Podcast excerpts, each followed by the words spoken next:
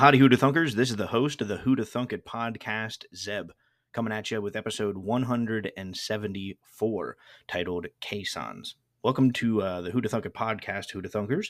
Before we get into the Caissons, let's do that recommendation segment where I recommend to you to check something out.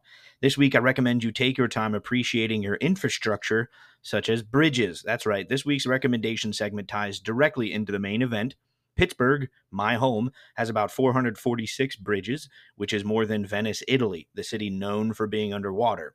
Today's topic focuses on the Brooklyn Bridge.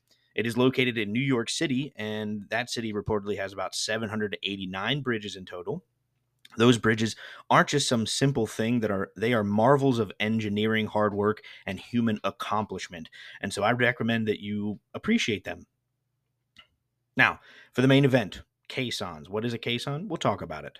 Have you ever walked past a bridge or pier and thought, you know, how the hell did they make this thing? I do that and I do it frequently. Engineering is uh, miraculous in its accomplishments. Today, engineers use all sorts of designs to lay the underwater foundation for structures like bridges.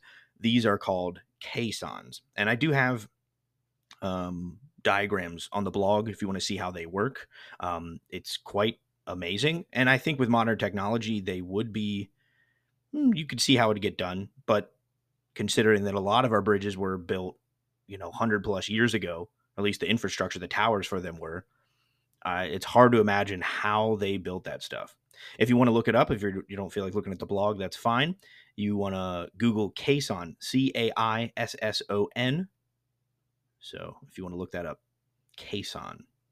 Now, um, and like I said, tons of pictures and uh, images and diagrams of how these things work, mo- both modern and back in like the 1800s.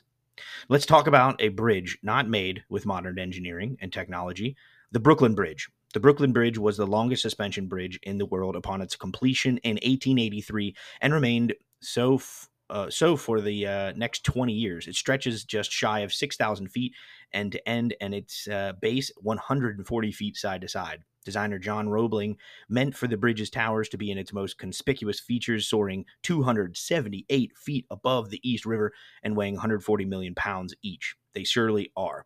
But in my opinion, the most interesting features are the caissons that sit below the tower and support towers and support much of the weight of the whole span. These caissons that sit as supports at the bottom of these behemoth towers are partially made of wood. Yeah, pretty crazy. In the early 1870s, two massive wooden boxes called caissons were sunk into the bottom of the East River. The French word caisson is derived from the Italian caisson and means a large box. The caissons were the first part of the bridge to be built. The idea was to flip the box over, pressurize it with air to force the water out, and sink it to the bottom of the river. Pretty crazy. The mammoth boxes were built on land and slid into the river like a ship being launched into the water. The one closest to Brooklyn was 168 feet by 102 feet and 14 feet tall and weighed 6 million pounds. Nothing heavier had ever been launched before. They were built entirely of heavy oak and pine timbers, bolted together, sealed to be airtight, and sheathed in tin. The thickness measured 15 feet on the roof of one caisson and 22 on the other. The density required to hold the millions of pounds of limestone and granite of the towers, the wood is still there. Turns out wood can last indefinitely when completely submerged. It becomes waterlogged, which uh, pushes out the oxygen, in turn preventing the growth of microbes and causes uh, that, that cause decay. So these things look like a building. They're huge. Um, like I said, let's go back here 168 feet by 102 feet and 14 feet tall. They're massive boxes. Um, not in the beginning, I said big boxes. They're, I mean, they're basically buildings built out of logs. Now, what's crazy is they sink them to the bottom of the river and put people down in them to work. Workers would enter inside these boxes beneath the river in order to build the Brooklyn Bridge towers. With the caissons resting on the riverbed, men entered the pressurized interior through an airlock and began digging. They shoveled clay, rock, and boulders into pools at the bottom of two square muck tubes. That's what they called them, also called waste shafts, where it was clawed out by a ton mounted derrick dropping a clamshell bucket down the tube. So, pretty simple. Put these guys down in a box they scoop all the stuff with shovels and pickaxes, throw it in the middle. In the middle, they have this thing on a on a, pulley system that pulls all the crap that they're putting in there up and out of the water. As men carved away the riverbed from underneath and masons built the tower atop it, the caisson slowly sank. The grueling work of excavating the mud and rock from inside the caisson was done by hundreds of low paid laborers.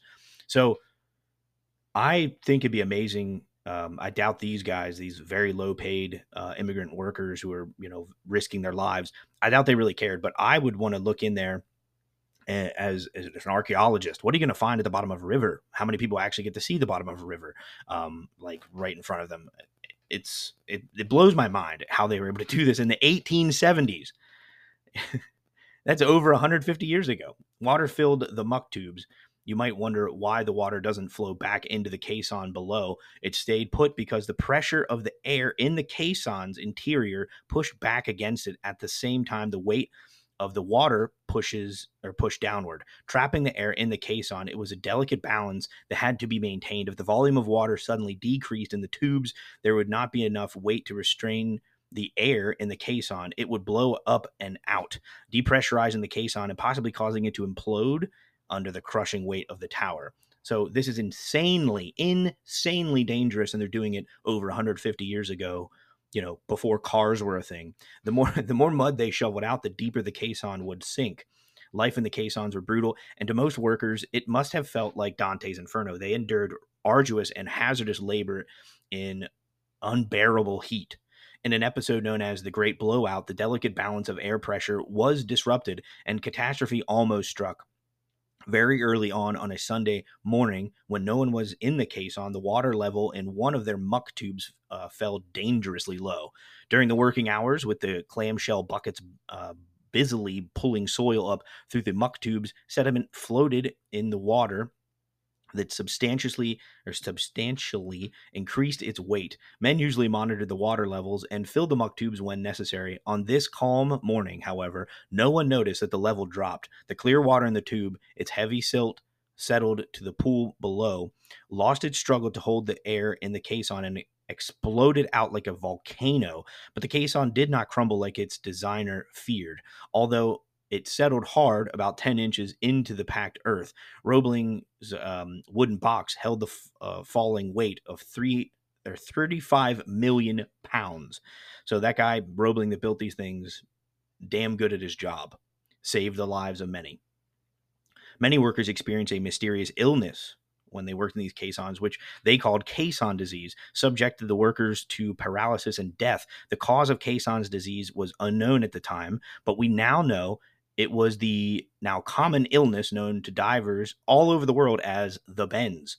What is the bends? Uh, may have talked about it before um, when talking about uh, liquid oxygen that they try to do for deep diving. But anyway, the bends decompression sickness, also called generalized bar barotrauma or the bends, refers to injuries caused by a rapid decrease in the pressure that surrounds you of either air or water. It occurs most commonly in scuba or deep sea divers, although it also can occur during high altitude or unpressurized air travel. Bubbles forming in or near joints are the presumed cause of joint pain, the bends um, with high levels of bubbles, complex reactions can take place in the body. The spinal cord and brain are usually affected, causing numbness, paralysis, impaired coordination, and disorders of higher cerebral function, aka messing with your head. So, what you usually do to do, I mean, this is super simplified. I'm not an expert. The, the bends is a complicated thing, and to combat it is you know do not take this as actual advice or anything but how i understand it is in order to combat the bends instead of like when you go down, you're fine. All those bubbles form, but when you come back up, you want to come up slowly. If you come up too fast, those bubbles try to get out real fast and they just start like I said, barely understand this, but basically ripping your insides apart. Um, I might be dramatizing that bat, uh, dramatizing that a bit. About one third of caisson workers experienced the bends, but they were quickly replaced with droves of migrant workers from Germany, Ireland, Italy, willing to work for just two dollars a day. So these are horrible, horrible ways to die um, divers who who suffer from the bends, not a good time. And if they died or got sick, whatever, I doubt there's any kind of health care or anything. Um, Long term disability wasn't a thing. So they just were like, cool, you can't work, then get out. And, you know, to die a horrible death.